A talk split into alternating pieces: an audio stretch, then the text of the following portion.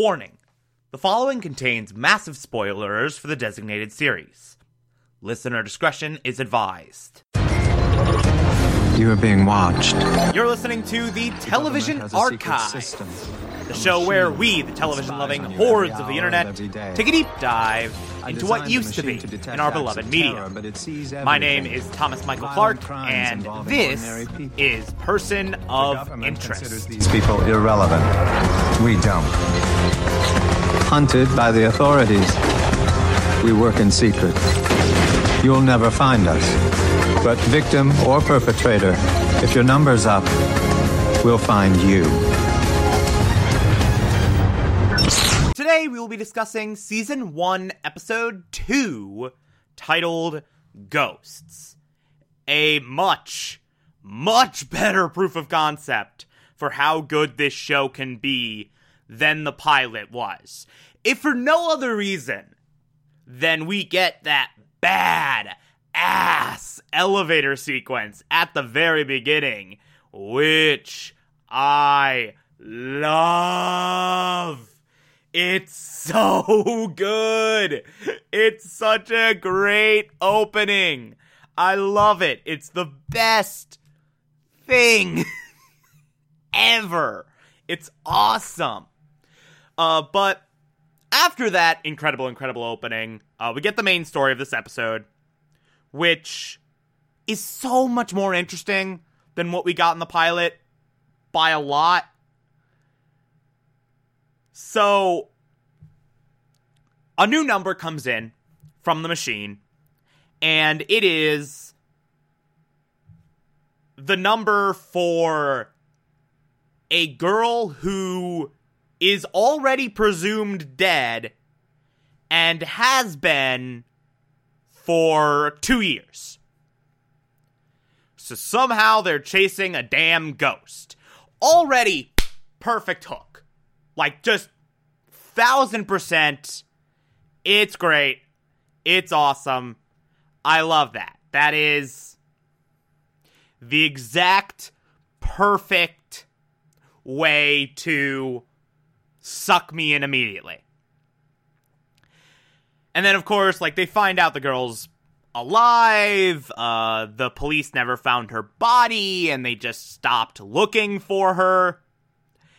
And in protecting her, they untangle very cleverly uh, this intricate web of hitmen and shady real estate dealings. Uh, you find out that the reason that this girl and her entire family were targeted, and the reason her entire family was killed, uh, was because her uncle convinced her dad to get into this deal with this uh, third party real estate place.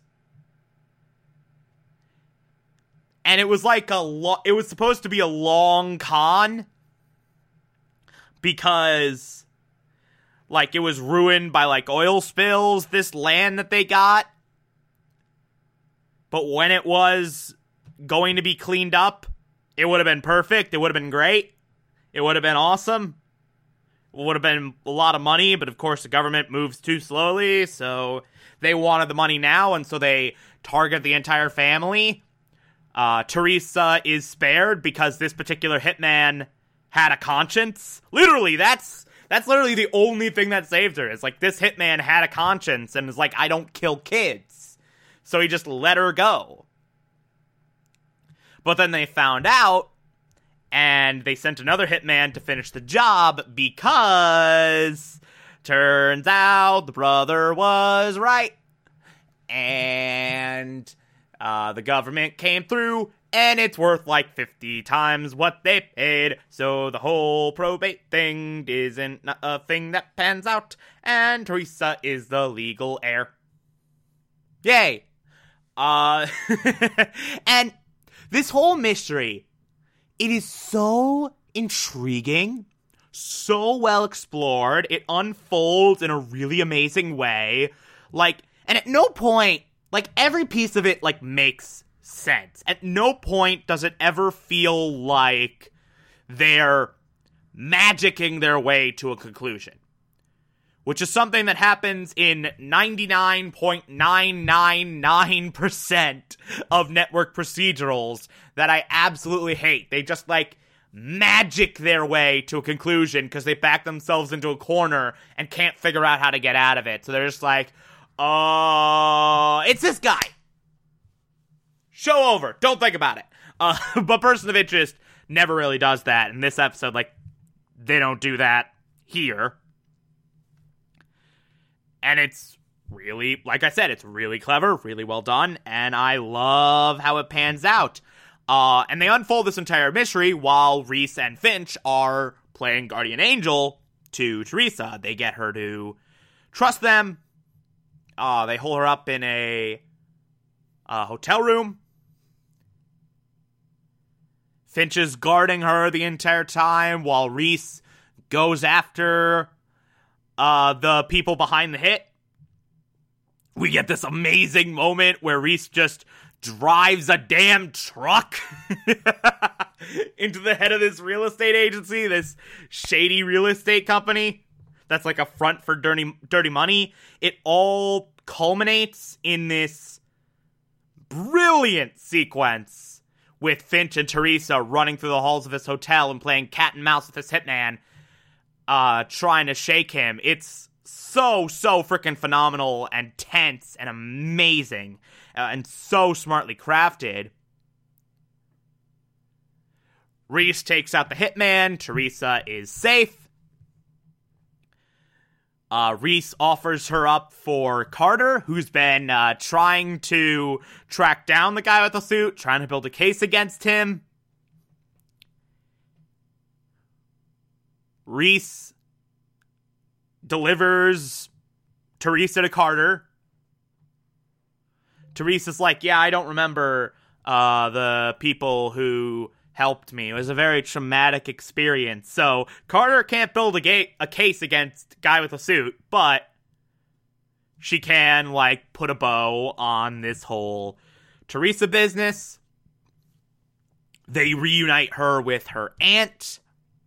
That's another thing too. Like we have the aunt who had nothing to do with any of this and is just in complete and utter pain because literally her entire family was just decimated in this one fell swoop.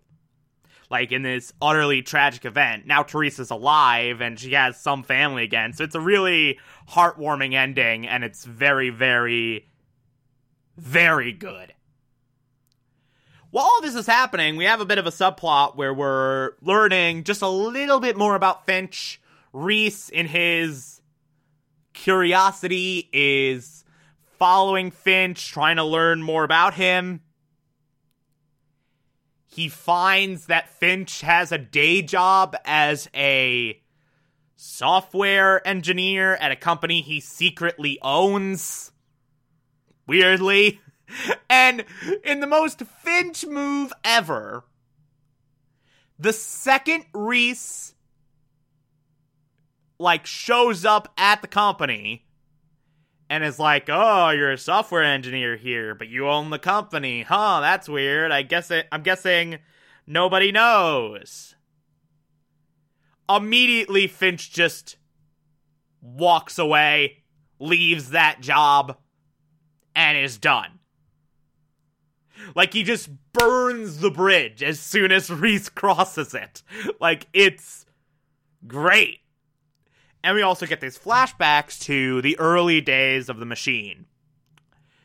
Uh, with Finch's partner, who apparently like took pretty much all the credit for what Finch did most of the work on by Finch's design. Finch is like, I don't want to be in, sp- in the spotlight. I do the work. You take the credit. Blah blah blah blah blah. And we see the early days of the machine. Uh, the creation in 2002.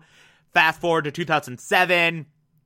Uh, his partner finding out about the irrelevant list, and he actually is the first one to object to the irrelevant list, saying, "Hey, we're ignoring these people."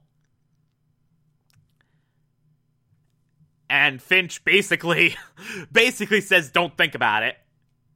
Finch's response is basically, "Don't think about it." Like, acceptable losses, blah, blah, blah, blah, blah. But of course, clearly, at some point between 2007 and 2011, when this takes place, clearly at some point in there, he had to convince. He had to convince him somehow. But we also learn in that final shot that this dude died in like 2010. There's like a bust at the company that Finch was working at, labeled the founder, uh, something something to 2010. He's dead. It is that dude's face. So, yeah. The legacy, uh, the history of the machine, rather, is spotty, it turns out. there is a lot of nuance to the history of this machine and what led to Finch going, I'm going rogue and ticking off the numbers on this irrelevant list with this dude Reese. Uh, but yeah, much, much, much better proof of concept than the pilot. Pilot was solid, like it wasn't, it wasn't bad or anything, but like this is just if you're looking for plot wise proof of concept of like what the show can do and how good it can be and how engaging and badass it can be, I think this is a better this is a better proof of concept than the pilot was by quite a bit uh, because it doesn't feel as networky as humanly possible. Anyway, uh, if you like this, favorite the podcast, anchor.fm slash TV archives so that you can be here every single Monday through Friday as we go through every single episode of this and other shows. And you can find it on pretty much whatever podcatcher app you prefer. Feel free to call in as well. It's simple as just a push of a button on the Anchor app. I'll play those on the show from time to time if you feel so inclined to send those in. Follow me on Twitter and Instagram, TomTom4468, and support the show. Patreon.com slash Thomas Clark. Pledge just a dollar a month. I appreciate everything I get through there. Uh, if you become a patron, you can also gain access to the Television Archive supplemental, which gets put out once a month. Or if that doesn't work for you, you can also support the show directly via Anchor. I appreciate that as well. Uh, tomorrow we will be discussing season one, episode three. Talk to you then.